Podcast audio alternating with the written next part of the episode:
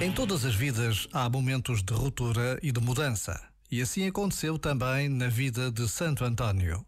Já depois de ter deixado a casa dos pais para abraçar a vida religiosa, deixou a ordem a que estava ligado em Coimbra para se tornar franciscano.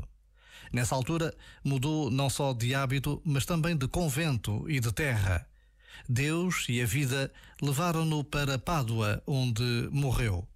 É santo e doutor da Igreja, o mais popular de todos os santos. Também por isto, porque fez sempre tudo para ir de bem em melhor.